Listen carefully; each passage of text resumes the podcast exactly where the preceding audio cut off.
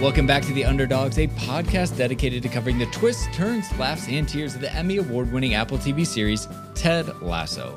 Look, you know, this isn't a stroll down Abbey Road. This is a review of the latest episode of Ted Lasso. We get you a little bit of a three word episode review to set the stage, and then we tell you what happened on the pitch, off the pitch, get you into the main theme of the episode.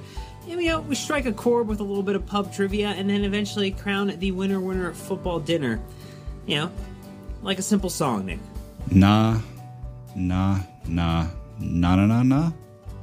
Hey, uh, leave us a five star review. Maybe is that how the song goes? I'm not 100 percent sure. Engage with us on the socials. Uh, make us take a sad song and make it better, baby. That's all I'm saying. Well, today we are covering season three's episode eight, We'll Never Have Paris. With Total Football already producing results, we head to Richmond for a bit of introspection and inspiration.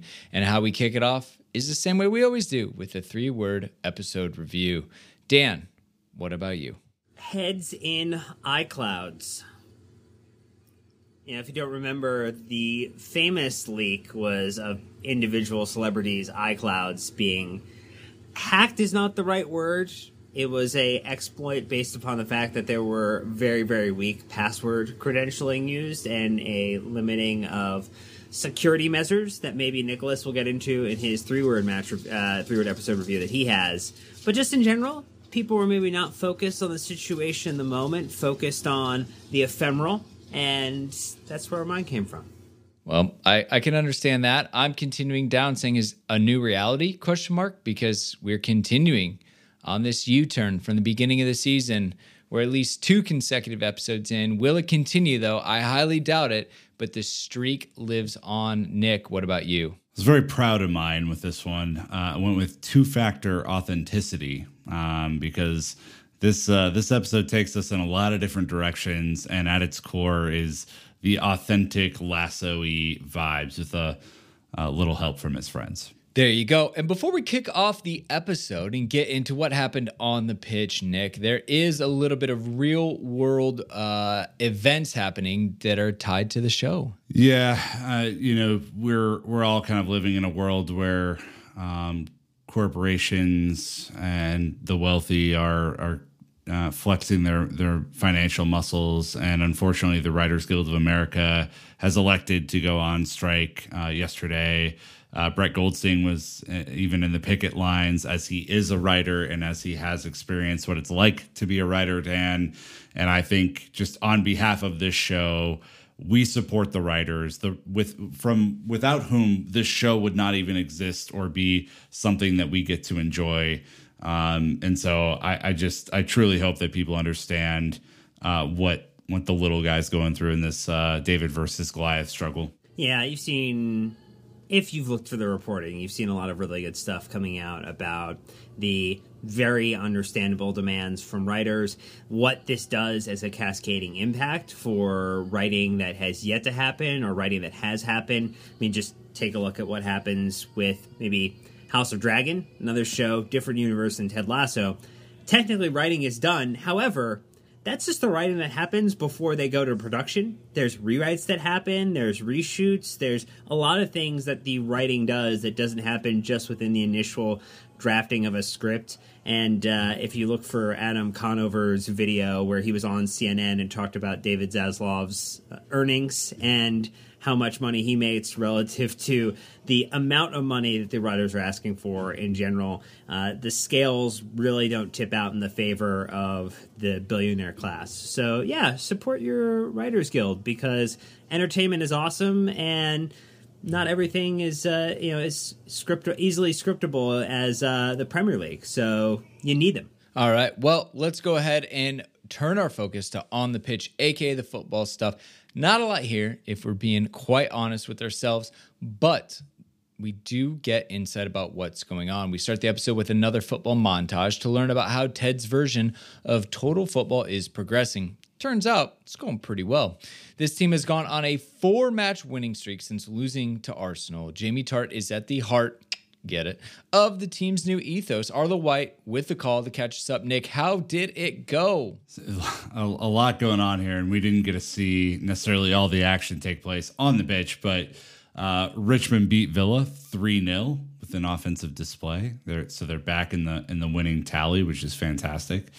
Uh, Richmond make it two wins in a row. Southampton never knew what hit them. Uh, Bumbercatch uh, midfielder with a 95th minute winner over Tottenham. The dog track, absolutely wild. And then another sensational win uh, for Richmond away at Everton, kind of a, an ode to season one where they won at Everton for the first time in 60 years. And I, I guess the question I have for you, Dan, is with this new total football ethos, can can Richmond win something for the first time in their entire history? It almost feels like they're lining up. We've been talking about how City has been their bogey team. It feels like another City Cup final Yeah. potentially lifting some type of trophy. Maybe not winning the Premier League, but getting something over one of these teams. I mean, there there is the desire for the ultimate Nate versus Ted matchup, but you know, Nate Nate seems to be warming up again to his former manager mentor. So maybe that's not going to get to the conclusion we thought it would. We'll have to see. I mean, we need a little bit more information about what's going on, but they're definitely They're not getting relegated now, right? very much, very much safe. Yeah. They, they they've hit that U-turn, kind of like we were talking about earlier, uh, and it is uh, you know quite nice. Four in a row, that's twelve points. People around you drop points. That is a really really good run. Um, so every, anything is possible. We'll get a little bit of more information about what the cups Kevin are going on, but Kevin Garnett, anything possible? No? anything. I feel like that's Ted would appreciate that. Uh, as we uh, move to off the pitch, because as we know, the majority of this episode half there. Um, Ted Henry Beard. We're gonna go kind of by like groups through this episode. So we got the Ted Henry Beard uh, triple up on this one. So after a string of wins, we uh, get Ted back at the pub, which is normal, but his company isn't. I was not ready for this. Michelle sitting across from him with Dr. Jacob. Really? At, at, at our beloved pub. What is happening? Come on. and we hadn't seen him in a while, Nick. So it's like a little bit of a snap the neck, a little bit of a, a sh- jerk reaction from me. I, I loved this, the way they shot this, Dan, where it was like, Ted Lasso has to be the happiest man in football. And then they zone in on him sitting across from his ex wife and her new boyfriend and like the misery on his face as he's trying to like navigate the, the just the most awful small talk there's ever been. It's a, it's a tough beat for old Ted there. Well, the part where Ted gets reminded that he can call him Jake. You know, that's something I don't know. I, I don't feel like often you find people in professions, um, no, some notoriety or advanced learnings where they're like, no, just call me by my first name. You know, mo- most of it it's like, oh, it's Doctor So and So. You know, like it feels like Jake's trying real hard to make some inroads here with Ted because he knows that this is an awkward situation. But everything from the Jay Z Jigaman comments all the way through, it shows that Ted and Michelle get in on it too. You get a little bit of that old history, Dan. Yeah. real strong chemistry that Jake does not have with her. She was she was in on the banter the entire episode. It was a, Vibing. Yeah, bit shocking. uncomfortable. Mm. A priest wearing shorts was her uh, chip in there, which actually made me fair- pause for a second. I didn't think yeah, about like that. it's accurate. I don't know if I've ever seen it. Oh well, the awkwardness is just the beginning. After Mae tells Ted that nothing is impossible. Oh, geez, look at me go there. Uh, like the tall Yoda she is, uh, she sets Henry up with unlimited pinball. Uh, Jake heads off to wash his hands. He's a hand washing guy. You know what I mean? Weird, weirdo. I mean, good, good hygiene, but come on, Great now. hygiene. Uh, it leaves Michelle and Ted alone to have a conversation. She lets Ted know that Dr. Jacob actually surprised her with her trip to Paris, which is very different from the English countryside. S- Definitely, definitely eats at Ted, as we learn later on in the episode. Um, what about what's coming out of his pocket, Stan? We got a little insight into what what's in Ted's little EDC, everyday carry. Uh, very different from his actual everyday carry because I forget who I think GQ did one of those episodes with J- Jason Sudeikis. Oh, definitely, yeah. Exactly what he carried.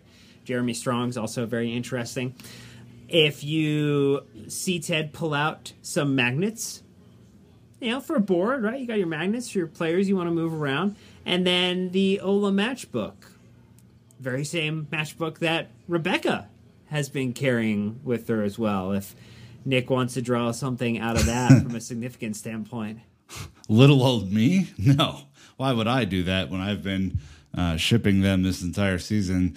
Uh, I do. I think the uh, the analysis online that I was able to see, and thank God for the uh, the social communities out there who are just eagle eyed, even more eagle eyed than I am. Uh, they're like they think that Ted's kind of going through the Tish's predictions in reverse and that at some point there's going to be a shite knighting armor moment for him, and that will kind of complete the cycle. And that's that's all I'll say about that. So that was the eagle eyed among the Twitter community out there. Hmm. Very, very interesting, you could say. Uh, but we won't stop there, obviously. Uh, back at the stadium, we see Henry being babysat by Will in a stroke of genius. Will has Henry doing all of his Kitman tasks. Absolutely love this scene. He says, "Okay, Henry, you scored excellently on kit presentation. Hanger integrity, insane. But we did drop a little on the towel folding, didn't we? That's okay. I've been there. But that does lead us to our next task, which is towel placement. Uh, then Roy and Beard and Trent are just in the in the coach's office, kind of watching this happen. Roy, is this a game or child labor? Trent in late stage capitalism. What's the difference? Beard, word. This is a this is just a delight of a scene. Honestly, I absolutely loved it, and Henry's super into it, just like trying to beat his his personal best on the stopwatch. Will's drinking a frappuccino. Life is good. It's what we call a win-win scenario, I would say. Uh, after watching Henry Foltels, Ted asked the Diamond Dogs, gets them back, gets them back in. A very specific question. Trent Crimm figuring it out, what it's all about. By the way, do you remember, Nick, how this all came about? Do you remember who asked the unimaginable question to Ted? Brendan, are you going to tell me that it was? Uh, Roy Kent choked Little- it little out. bit. Ted, do you want to talk about it? Roy wants to talk about like like normal people. He doesn't like the showmanship of the Diamond Dogs. That's where he, bounces out. Also, Beard in this moment, very protective of the Diamond Dogs, has to induct new member Trent before they're able to get down to business. I thought that was a very interesting uh, scenario where he's like, "This is a group of men who talk about their feelings and try and encourage each other, encourage each other along the way. Are you in?" Woof, he was valuable member, old Trent. Uh, look, apparently we know what goes down in Paris, Paris. It is all about the love fest. Uh, it turns out, though, I mean, Ted is worried. A proposal to Michelle. I mean, what what is the timeline here, too? Like, help me kind of work that out. A year, year and a half. Um, I would like to say less than a year. I mean, plus there's the affair. You have to imagine. Well, if you're thinking about timeline, so I was. Thank you. we're not at Christmas yet because we haven't had a Christmas special or episode. So we're not halfway through the Premier League season. I think they blew through it. Trying to think I how many they- okay. games, right? They I think they blew through Yeah, Christmas. that's, that's what I'm trying to use too. Yeah, so let's just say they blew through Christmas and New Year's, which feels weird, but okay. Um, the start of the Premier League season was when Henry was going back, and then at the end of that episode, I think we found out about Dr. Jake. So it's then four months with maybe a little bit more time of like Henry being over there for a couple weeks. So maybe five, six months. I would guess it's like eight months, probably. I don't think it's a full year. I think it's safe to take the under on that bet. We need that guy on TikTok who can find like video from like random sports games Oh, on TV yeah. episodes. How we amazing are these people? research it. Have you also seen the people who can like just they'll they'll be placed on Google Earth anywhere and they can identify where they are within like a meter? It's it's crazy. Yep. Sa- Sleuths. same idea here for sure. Um, yeah, that was that was like I said, get him on the case, Dan. That would do really well. Um, but Ted goes on and says, "Okay, now hold on a second. This is happening. All right, my man. Hmm, is he? Is he your man? Took Michelle to Paris on a surprise trip. Why else would he do that? Trent, can, can we just talk whenever? uh, and he says, uh, Ted Higgins' beard all barking, you know, essentially to encourage him on. And uh, Siri is asking me about Michelle and Higgins right now. Oh my fucking god. oh, I'm Keep trying to push in. through it and I can't. it in. All right, That's Ted, amazing. you can't worry about something that hasn't happened I happened found yet. this on the web for you. oh man, Higgins. Ooh, what he said. If anything, you should find out before you flip out. And they bring him back to ground. Or Dan, they put two feet on the ground. Ted's grounded again. Ish. Yeah, it's he's not fully grounded, but at at least he sees that there's an opportunity to tether him back to the ground if he'd like to be so. So we get the next little rendition, Biscuits with the Boss. He asks for a recommendation on a private investigator, which is definitely a sneaky, sneaky Ted to be willing to front front some money up for the PI to follow Michelle and Jake to Paris. And Rebecca Nick definitely tries to talk Ted out of it because she she sees it as red flag. She's probably been there herself, right? I mean, you know, the fact that Rupert uh, was so open with the cheating, she's probably been there. She's like, Ted, people visit Paris for all kinds of reasons. Ted, yeah, like getting engaged. Rebecca, no. They go to eat the amazing food after getting engaged. No, they go to see Oscar Wilde's grave before they get engaged. No, or they visit the Louvre to make fun of all the people taking blurry pictures of an overrated painting. hmm Where'd you and Rupert get engaged? Question mark. That doesn't matter. so look, he got her a little bit, to be fair, but she she knows Brandon that uh, he's in a bad spot here. Uh, she she's trying to figure it out. She's concerned for him, and I, I think this is just the act of a friend identifying behavior that they themselves have exhibited before and trying to get the other person to maybe take a different path. That's all. That's exactly it's exactly it. Uh, she knows where he's at. She's here to help him out. She's concerned. So after work, we find Ted reading to Henry.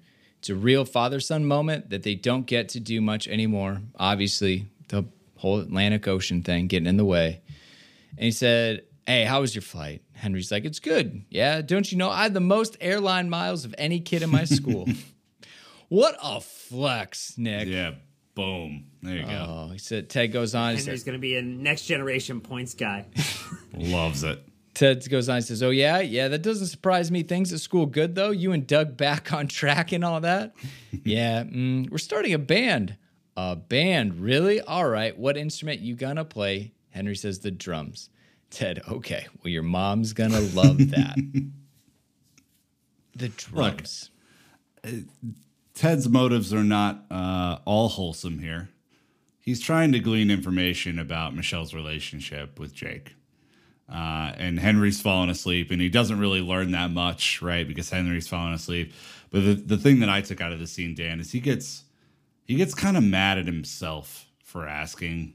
Like it's it's like, dude, what are you what are you doing, man? Like you gotta you gotta get out of this moment. But it was it was a cool a cool little scene between him and Henry. I feel like their on screen relationship is really good. Yeah.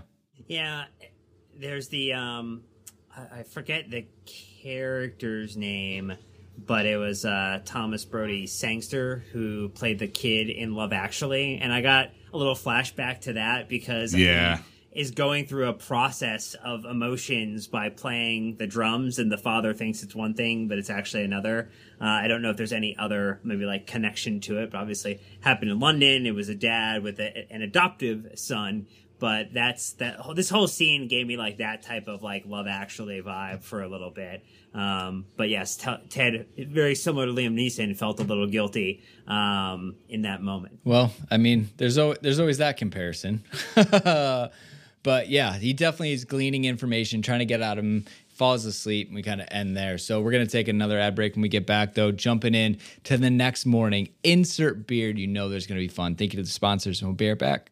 So the next morning, Ted, Beard, have a rare day off and are looking for something fun to do with Henry. After some very inappropriate suggestions from Beard, Ted asks Henry what he wants to do. That is a pro tip from a dad right there. And uh, classic, Dan, he wants to go to a football game. A plus choice for a day out in London, Henry. Love it. Just really no notes. Only maybe tiny bit of criticism is maybe check the fixtures, and it doesn't have to be a Premier League team. There's a lot of That's great it. football happening in England. Championship, League One, non-league. And there's there's a lot of enjoyable stuff to get into. It doesn't have to be the expensive Premier League ticket. But boy oh boy, we find out when Beard researches Nick, there's only one game in town that weekend. Huh. Not the team you were hoping for. That's awfully convenient, isn't it? Uh, I also love this from Ted. Okay, let me see if I get this straight. My one day off from football and you want to watch football, it's a little bit like asking a mailman to go for a walk on his day off, don't you think? Yeah, you don't care. You're just a little boy, ambivalent as all heck. And and like I just love that like little introspection with himself there, Brandon. He's like, ah, he doesn't there there's nothing that's gonna kind of shake him here. He just doesn't know the world. Yeah. Just out there living it. That, yeah, absolutely. Classic. Only one game. It must be Sunday. I think it's probably safe to assume, right? And uh, it's West Ham. They have to go to East London, see Nate's team play. Henry even gets a West Ham kit and calls Nate, ends up getting his attention, turns around, Ted and Beard, they all wave. Oh, oi, oi, a bit awkward, but Henry doesn't, you know, really get the full story, Nick, between Ted and Nate. It is unintentionally acting as an olive branch, as you wrote here. Yeah, it, if you remember back to the the first episode of this season when they were doing the Legos and Lego Nate was off to the side and and Henry was like, "Well, you and Nate can still be friends, right?" And Ted put him back onto the coaches lineup even though he wasn't a part of the the team anymore. Henry doesn't know that, you know, Nate has completely and utterly betrayed Ted in as many ways as we all know. Henry just sees that his dad and his and his friend don't work together anymore. And I thought this this is a a way back for them is that the innocence of a of a child to kind of bring everyone together. And I, I think it's a pretty neat storyline personally. Well, it continues, right? Because uh, after the match, Ted and Uncle Beard take Henry back to the Crown and Anchor for some good food. Mae almost refuses to see to serve them after uh, seeing the West Ham kit, understandably. Instead, light probation for the offenders, no biggie. They sit outside so they can listen to a new busker playing some tunes. Little did we know that this would be one of the moments of the entire series. Break it down for me, Dan. Well, this first off, I, I again, just a weird note. It's a pub in London on a weekend during match days. Richmond isn't playing, and so in that scenario, most kits would be welcome regardless. I mean, typically you're not pushing Not people not Mae, away. Dan. She ain't having I it. I understand not Mae. I just, but also there were plenty of Richmond kits out and around at the same time on a non-match day. I like, I don't know, just maybe some notes. Again, just a few little quibbles. But Oh. anyway, I like that Beard was like, "You think I wanted to fucking be there?" that was it was great. Oh. Be- Beard is always going full kit, and we we appreciate him for it. But Ted gets the call from Rebecca, steps away from the situation. Uh, you know, Rebecca asks the question like, "Why didn't you ever take Michelle to Paris yourself?" And then Ted gives up the list of excuses, the more times, and then Rebecca just drops the like, "Who gives a flying fuck if Michelle gets engaged?" Fantastic. Again, no notes. This time your relationship with her is past, but your time with Henry hasn't. You need to stop letting yesterday get in the way of today.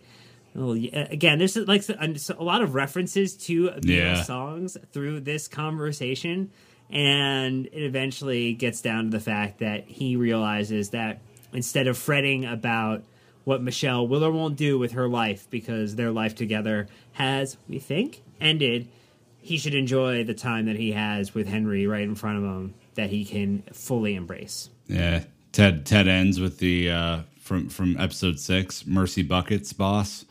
She understanding all of Ted's witticisms. Brandon comes back with De rien, which is you're welcome. And to me, this is an opportunity f- for them to understand each other. If you know, if you flash back to season one, Ted was the one consoling her outside of the charity function right? Trying to help her get over her ex and has done so ever since. You know, she's fallen back into the pit of despair more than one time. This is a a moment as as we see from uh, Ted Lasso is a vibe on Twitter that they basically say the same thing to each other. He says in season one, episode eight, "Don't let uh, don't let your past muck around with y'all's future." She says, "You need to stop letting yesterday get in the way today," and nice little symmetry there. If you don't if you don't uh, mind me saying so. None minding at all, sir. It is a good parallel path, especially when you see the images here. Um, you know, very different places. They they're literally in very different places, uh, personally. But while Ted is on the phone, Uncle Beard plays a huge role, coming up big. He Says, "Hey, Henry, you have a great mom and dad, and they love you tons. Even though it's weird, they live in different countries. And I know right now it feels like you're in a sad song, but you, young man, you have the power to take a sad song and make it better." Henry's like, "I like that." He said, "Yeah, me too. But you know what the best thing about this song is?" Henry goes, "What?" Na na na na na na na. They break it out in the little melody, rip it off, enjoy it. The karaoke king of a song. I just I love this man. Uh, First of all, it's an amazing song, and two, you knew that at some point in this season you were going to get a little bit of music to kind of quench your soul a little bit. And it was actually a cool note. Um, uh, you know, Brendan Hunt, who plays Coach Beard, has been very open with his uh, use of "Hey Jude" and why he loves the song so much. Um, he saw Paul play it live the day his mom dies. His son is born while it came on his shuffle.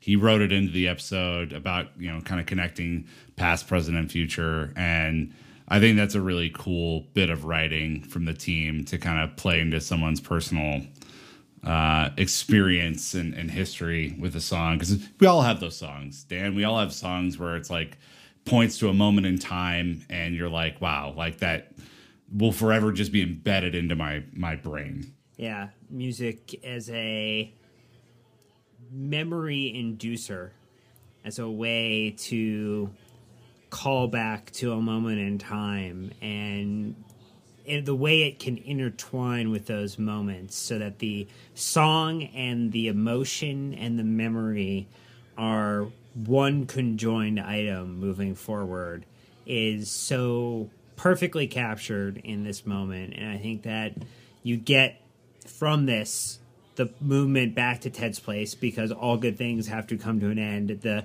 one great day out has to end as Henry goes back to the US with Michelle, with Dr. Jake, who is doing the most awkward pictures of himself in London. Jake. The ultra tourist type of moment.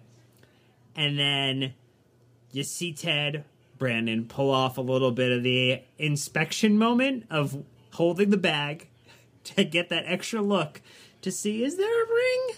And there isn't one. Look, this is the culmination for him. It's what the whole episode is about, right? It all came to this point. Rebecca paid the expenses, got some news, then blanked him, yanked him back into reality, uh, tried to straighten him out, and so it's left up to Ted. And uh, they had that awkward long hold on the backpack. Is it kind of shocked him, and he was trying to process it. There's a little bit of romantic chemistry between them, despite Jake being there, which was very odd. I guess my question for you guys: Do do we think he's gonna go down the spiral and try and win her back, or do you think he's gonna listen to Rebecca and move on?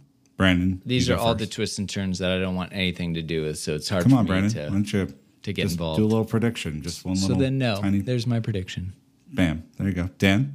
I think it makes Ted Becca less likely. so Dan's just betting against me.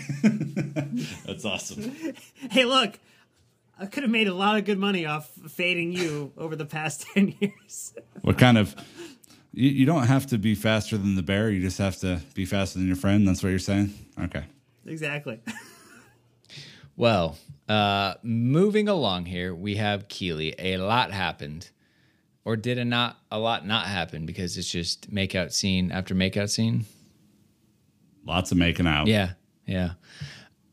Never mind. Um, I was wondering if she had like something in her contract for like kissing scenes, or she gets bonuses or something, and that's why there's so many this season. Ah, stop, stop. All right. We pick up with Keeley's story with her and Jack cuddling and whispering sweet nothings to each other. They look happy, but trouble is brewing after they get a text from her Uncle Bernie inviting them to a swanky pool event for charity. Jack wants to go to show off her new girlfriend, and Keely agrees. It just unfolds quite funny, Dan, is when they get to the end of it and figure out who it is. But it's just, it's just another one of those events, right? Rich people go to. Yeah, polo. Right? Who hasn't wanted to be? Who among us? you know, who, who's ever turned down an invitation to a polo ground for a little bit of champagne, a little bit of hoity-toity discourse? I like how your Why list not? of things that would be at that event stopped at champagne because we don't have a clue. We've never been invited personally, but that's okay. One do can like- imagine with the invite. There'd be a horse. I like that Keeley said the one time I've been on a horse was for a photo shoot. The horse was so drugged up it could have been a guitarist in the Sex Pistols.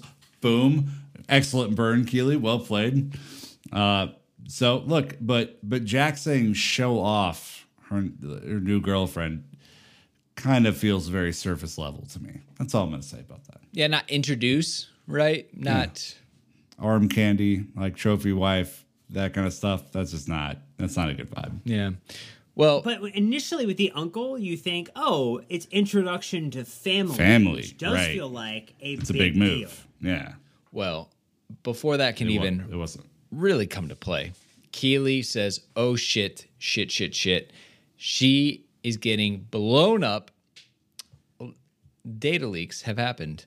The photos, the videos have gone out. A lot of celebrities uh, were hacked, and she has a private video out there for the public to know. She's absolutely horrified, and Jack tries to calm her down with the promise to help her solve the problem, but it doesn't go well, Nick.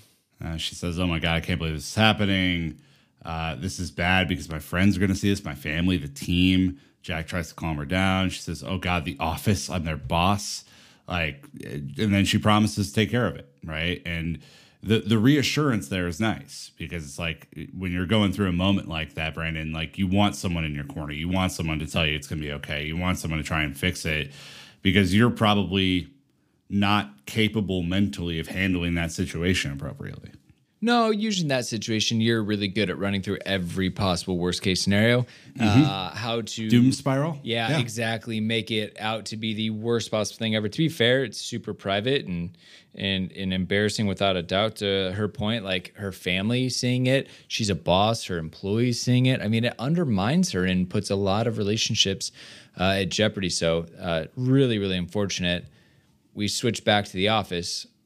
Uh, clearly, Keeley is shaken. She's reading her own press before getting a statement from Jack that she wants her to read and she wants her to put on her own socials coming from Babs. It again was not a great situation. It's lawyered up, right? It's it's it's that classic kind of PR move. And Keely just has to wrestle with it. She's still trying to process it. Now she's dropped this by her girlfriend and, and doesn't know what to do with it. Yeah, she says uh, the the letter says, "Allow me to first uh, offer my sincere apologies. I deeply regret that video. Some of you have seen online. I'm beyond embarrassed and should have never made this video in the first place. I hope you can forgive me while I learn and grow." It's like your uh, template uh, from uh, any sort of PR disaster. Dan, learn and grow.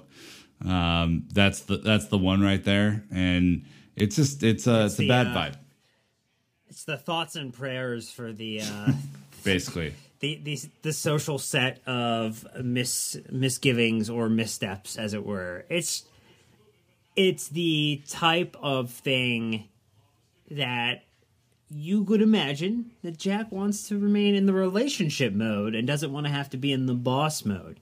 And so getting Babs to come through with the drive by drop off gives Jack the arm's length distance that she needs to not necessarily be the face of bad news. But Keely knows where to go when she's in real trouble, and that's her old friend Rebecca. Um, they they have a, an amazing scene together here. I, I we absolutely love their scenes together. But Rebecca, who is look, rightfully so, mostly business uh, in in their relationship, is playing the role of comforter at this point. Uh, she just cares about Keely. She knows this is terrible. If you think back to season one when they became friends, Rebecca showed her that topless photo from the paparazzi well, well, right after their her and Rupert's divorce. So she knows what this is like, although not maybe to this extent. Um, and it, you know, they have a really great dialogue here. Keeley says, I'm not an idiot. I know there's tons of topless photos of me online, but those were my choice. Rebecca says, absolutely. That makes a huge difference. Is there anything I can do to help? Again, just trying to help. And Keeley says, restructure society so women aren't constantly sexualized while simultaneously being crucified for being sexual. This is a not so subtle hint at uh, at how a lot of uh, a lot of women feel living in society, Brandon, and they were uh, not afraid to just say it out loud here on the show. Very, very true. And Rebecca continues to help Keeley work through her feelings about the statement. And I think she tries, she gives a good perspective. Rebecca knows this game, been around the mm-hmm. PR block once or twice, as we know. And Rebecca says, Oh, she didn't write this. Keeley says, You don't think so? Becca's like, No, it's caked in lawyer ick. You don't want to say that, do you? Keeley's like, No. And Rebecca says, Then tell her that. Give her a chance to surprise you. It's followed by one hell of a personal story, which we will not repeat here, but it was hilarious and frankly, absolutely loved it.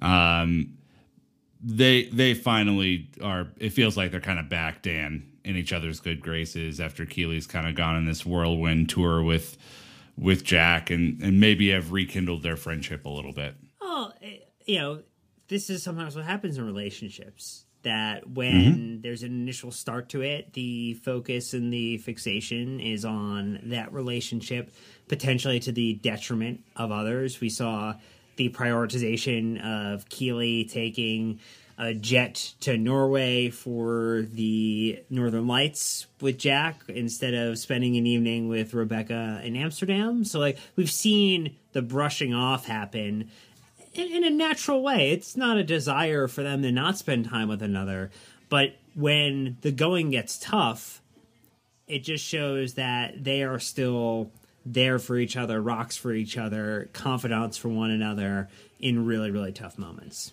Just when things are going well, enter Roy to the scene. After getting the confidence boost from Rebecca, Roy approaches Keeley with condolences that are really really insecure, uncomfortable, and misguided. Well, probably well intentioned, but misdelivered. Absolutely swings in a whiff. He goes, I heard about what happened. It's fucking shit. Yeah, on so many levels. I'm so sorry. Thanks, Roy. The video. Who was it for? Uh, shit. I'm sorry, Keeley. I'm really sorry. She gone. Roy's growth path has not been as linear as some others this season.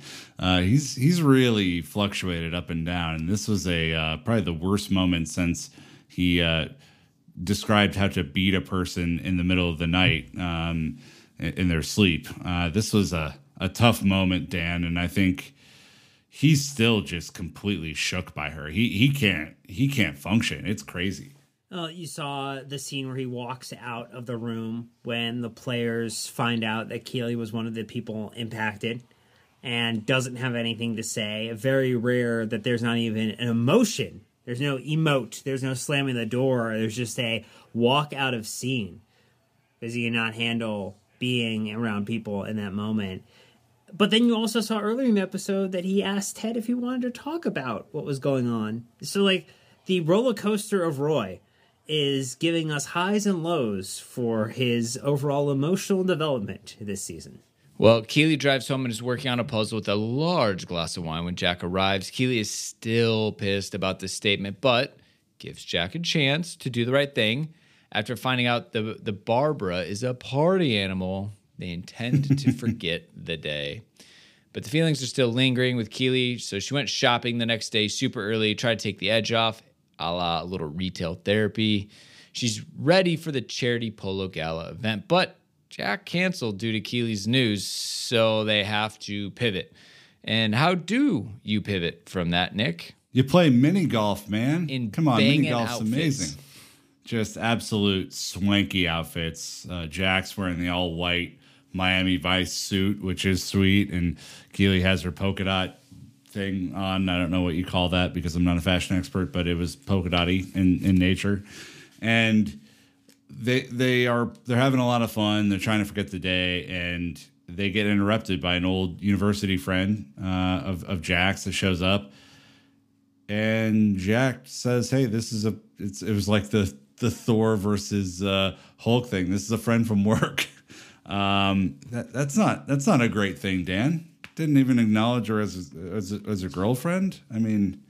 very odd considering at the beginning of the episode that it had changed so quickly into wanting to introduce her and yeah, maybe it was more about Jack protecting her personal brand, not necessarily wanting to be affiliated with somebody who has, you know, a uh, you know lewd video that has now been released online in terms of who who is a type of character, because clearly there's a character concern here now from Jack about Keeley, and they they have it out.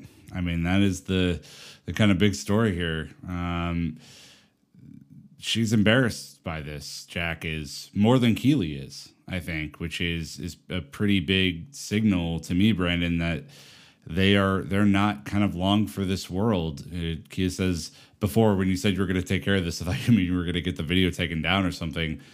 Jack's like, we tried. It's the fucking internet. I don't know what to say, but making the statement is taking care of it now by having me make an apology. Keeley says. Jack says, yes, please just do it. Sorry. It's not a great look when the person I'm seeing whose company I fund has a porno online. They go back and forth. Jack storms off, says that she doesn't know if she's coming back. First question to you, Brandon: Is this the end of these two? I would be okay with it. I I think it probably is. Second question for you, Dan: Do we think that Jack is going to be petty and pull her funding for KJPR? I think that business people tend to have a willingness to endure terrible things as long as it is uh, generating the green that they are looking for, a return on investment, if you will, Nicholas. Please so explain KJPR, it to me, Dan. I know. So there's this thing called interest, and when you mm. lend something to one another, mm-hmm. you typically want to make a return on the money that you're lending, mm. and uh, that you. is what Jack is hoping to do with KJPR. Um, we can get into a 201 level class in the next episode. Cannot wait. I think that Jack it was is willing to basically, you know, just be a shadow investor as long as she's getting return on the dollars. But maybe it's going to be more stringent, less friendly than the KJPR that we've known so far. I think it goes out the window when you've dated someone. I think there's a lot of emotions involved there. That's why you don't do it typically. Uh, that's a that's a good signal there. Well, after Brandon, I was going to say, after a rough couple days, Jamie of all people shows up at Keeley's door to apologize. After all, the video was for him while they were dating, and the hack was of his email that led to the release of the video. It's a critical moment for Keeley because she has been waiting for him to be accountable. Turns out he finally is. Says, Jamie, this is not your fault. He said, No, it is my fault, and let me I just need to tell you, I deleted it off my phone way back when we broke up. I deleted everything. I mean, not straight away because I didn't think that you and me was maybe going to get back together then. But then you started going out with Roy, and that's when I deleted most of it. Well, like half. But that was mostly out of anger, to be honest, because, well, I think I thought the only reason that the two of you was going out was to make me jealous. But then I saw it was real, and I got rid of it all. I just forgot about the emails. It's so stupid. I should have been more careful. I should have picked a stronger password or something. Now, what a lead up that is. I absolutely love this. Keeley says, Oh no, don't tell me your password is password. Jamie, to signify, uh, to signify, I should say, why writers are so important and, and you should support the WA, WGA strike. Well, yeah, to be fair, I did think that I'd fool him because I spelled it with two S's. Just uh, let's just again, that's not going to work for a standard password that you use with Apple for your iCloud because there's no way Jamie isn't using the default stuff that's set up with it. He's not using a Dropbox. He's not using a Google Photos or an Amazon Photos. He is using the built-in information on his device. And as we know, in an Apple show, everybody, every good person uses an iPhone. Apple does not allow a villain to use non iPhone technology, uh, or forces them to use non iPhones. So, password would actually need to be a little stronger than that. So, thanks, nerd. You're welcome for that, uh, everyone out there. Uh, Nick wants to know: Do do we think they'll get together? Well, Nick, do you? Um, I think this is a false flag. I think they're friends. I tell you what, the trend lines are definitely in Jamie's favor if it's between Jamie and Roy now at this point, but more to come. Yeah, Roy did himself no favors in this episode, so that's a, a, fair enough point. Yeah, you put that tweet in here. They even commented on their clothes, even.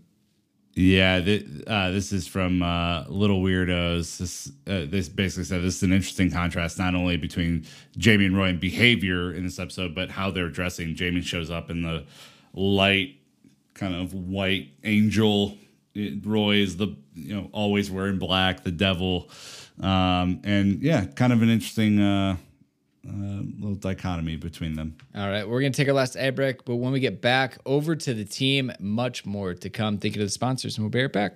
All right, after training, the team are together to have a very real conversation about di- data privacy. I almost said privacy after learning about the leak and those affected, mainly Keeley. This leak has either intrigued or scared the hell out of certain players. Colin says he's going to look while others, including Isaac, warn against it. Why? Because it's not theirs to look at. He was very mature in this situation, saying it wasn't meant for us, Jan Maas. It was their private property. The players go back and forth, uh, and we end up pretty much getting most of the players say at the end they'll agree. Jamie's involved, Sam's involved, and um, enough of the big players in the locker room, Nick, is what you need to kind of get everybody to fall in line. Yeah, I think this is pretty typical of society. Like, there are a bunch of people who are like, well, if you don't want naked pictures of yourself out there, don't take them. And then there are a bunch of people who are like, well, if I never intended them to leak and and they did, that's on on me. That's on sickos who are out there. I think I, I tend to fall in the latter category. Uh, I love that Sam offered a solution that is like the nicest guy ever solution, which is, uh, you know, he said, whenever I have a relationship in, I ask the girl to go through my phone, delete any photos, videos, whatever she wants. And uh, then he says, uh, one girl actually deleted Candy Crush. I was devastated, but I also understood. Amazing. And again, you take like beautiful. a serious moment and just add that levity to it. But I mean, Colin and Isaac are kind of at odds in this one, right? Colin isn't so sure about what Isaac's saying and thinks that, like, you know, again, why should I have to play by these rules if I'm not the one, you know, kind of perpetrating what's going on here? And Dan, uh, Dan E comes in with, I think, probably the line that kind of firms it up for everybody, right? Yeah, I mean, he goes full one day more and talks about Les Miserables with the. it's about doing what's right, and we get a Jean Valjean reference as well. Very, very good. You know, I mean, you've seen this before, like in West Wing. There's a lot of references to like theater and play that just rolls off the tongue with characters you I mean, in that show, maybe more so characters that you would assume that would have the understanding of uh, musical theater and shows, but uh, not necessarily what you would have maybe in the standard footballer's locker room. So this is, you know, a, good little uh, turn here in the way that they pull this off. And and Isaac shows up big here, Brandon. Right? He's like, everyone, take out your phones, delete every single picture and video you've ever been set. We're all targets for this shit. Delete everything Roberts comes in with, but we're professional footballers. It could take days, Danny, even weeks. Uh, and this leads up to a pretty uncomfortable exchange between him and Colin. Yeah, w- without a doubt. I mean, you know, they've already gotten you, you, like unanimous support, especially when they find out it's Keeley. I think that really hits home for them, mm-hmm. right? Someone in their almost locker room, definitely in their team space so it gets to the point where Isaac says to Colin, I wasn't playing. I told you to delete that shit. Colin says, I will, man. Fuck off. Very contentious, very thorny and cagey. Isaac said, I said delete it right now. And he grabs his phone from him. And you would imagine, based on the reactions, he sees something that he wasn't expecting to. And uh, Isaac kind of storms off. Yeah, I think I think the prompt here is like and, and this is led into with the the preview for the next episode, where it seems like they're having a bit of a tough time with each other. They're classic friends in the locker room. They're they're one of the stronger alliances in the locker room, um, and I guess what happens between them is it simply that Isaac's mad that he that, that Colin didn't trust him enough to to tell him what was going on in his personal life, or is there something deeper and more nefarious happening there? I think that's that's probably what we find out in episode nine. But my favorite little scene here is that Richard is there three, four in the morning. It looks like still deleting stuff and going through his memories and going, "Oh, Mexico," kind of shedding a tear. It was fantastic. The French. yeah. Again, hey guys, let's find out. This is cultural stuff. Is Isaac going to accept? We're not. We're going to see. He's the leader, but this is definitely a fork in the road for the show, and we'll see which way they take it. It was it was a really cool. Here's what to do about data privacy in the context of the show, though. They've taken on so many different things, and this was another one of those things. Um, so, yeah, just bravo to the writers for for building that in. So, Nate had a bit of a, a surprise. Last but not least, Nate. Yeah, he had a bit of a surprise this episode. Uh, I remember he took that leap of faith, asked Jade out, and it's paid off. Over the last few weeks, they went from dating to stay each other's places.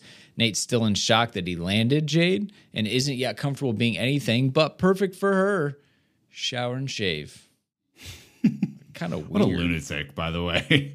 My God. I, I mean, some people might be thinking goals. Wakes up early to take the shower and brush the teeth beforehand. I don't know. Well, he invites Jade to breakfast, but he isn't sure of their status, tries to play coy about it. Um, he, look, he is who he is. He struggles to communicate how he feels. Jade doesn't let him off easy. It's kind of funny, Dan, watching this in, in real time as well. Yeah, you get some really good back and forth. The uh, if someone were asked about uh, what terminology would you best recommend describes our relationship, you know, Nate's football might be direct on the pitch, but boy oh boy, he does like to hoof the ball around when trying to get to the end of the conversation here with Jade. Oh, this is like when you're in seventh grade and you first ask a girl out, and you're like, uh, uh, d- uh, d- d- That's probably his dating through level. it. To be fair, To to be fair, yeah, I mean he, he I mean he makes boxes. Right, and and nothing against creativity and trying to do something different to woo someone, but like he's clearly has not developed in kind of adult relationship circles. right? Um, so when we get back to a little West Ham action, Nate gathered Roger, his Higgins, and Disco, his beard, together in his office for a surprise meeting. After learning that Rupert is uh, not joining the meeting, he's he's not busy, he's just not coming.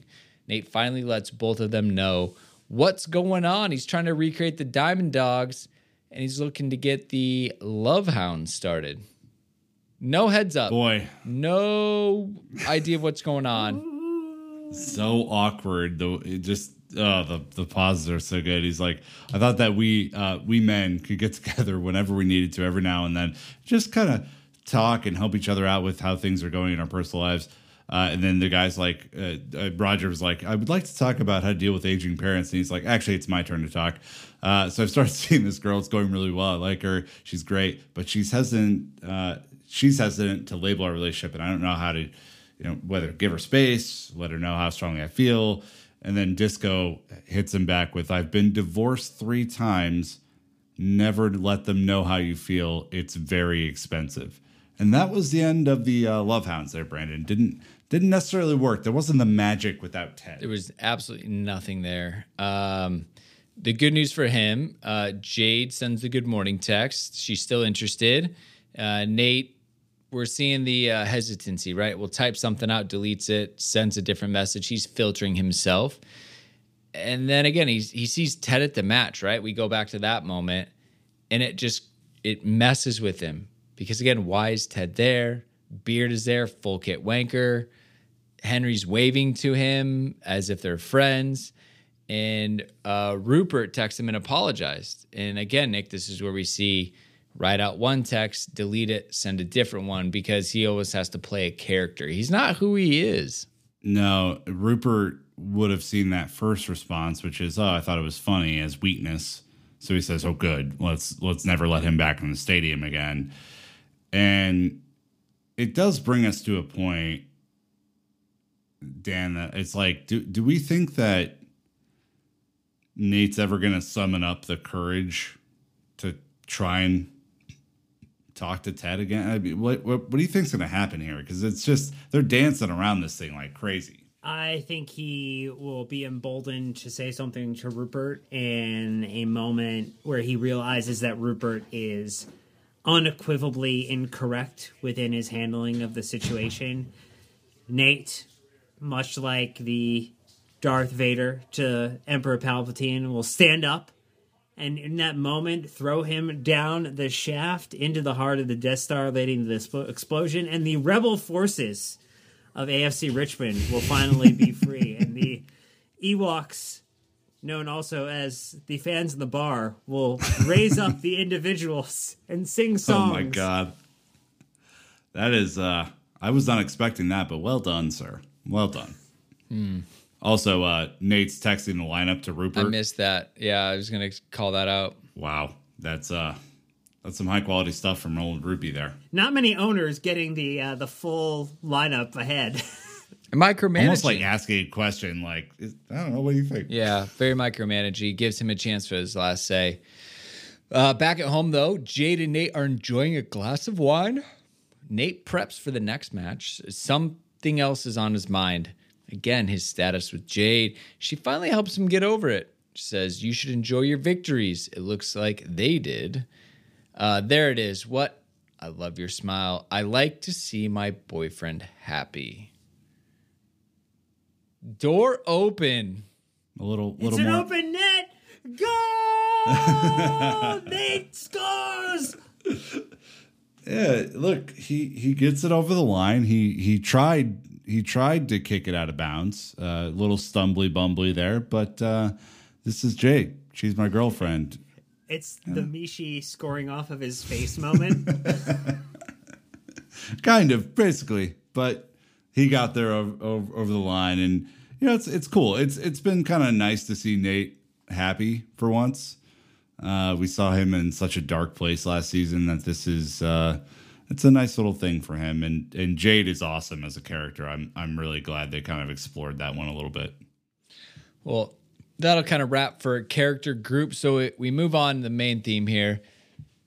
We had take a sad song and make it better. It may have taken a failed trip to Paris for Ted to realize that he needs to move on, but will he? Ted has grown in so many ways and has helped the entire solar system around him grow in so many ways, but he is caught up in the same old, same old. Will Rebecca's advice bring him into a new stage of his life, or will he continue chasing ghosts of yesterday? You also have Keeley getting over her failed romantic fling with Jack, right? We got to see how that happens. Will Roy be able to get over his insecurity? And has Nate actually done this? Has he gotten it across the line? Is this the real deal?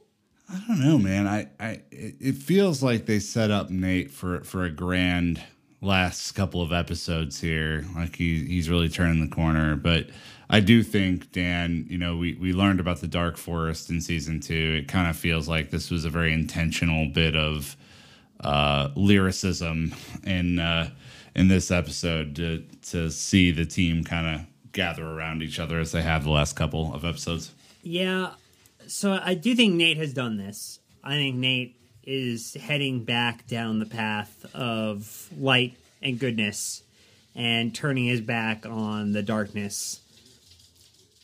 I think Roy is going to have a hard time getting over that insecurity, but I mean, I think we saw there are some clips uh, within the like season trailer where we we saw him and Keeley talking later in the season that haven't haven't necessarily hit yet. So it's interesting.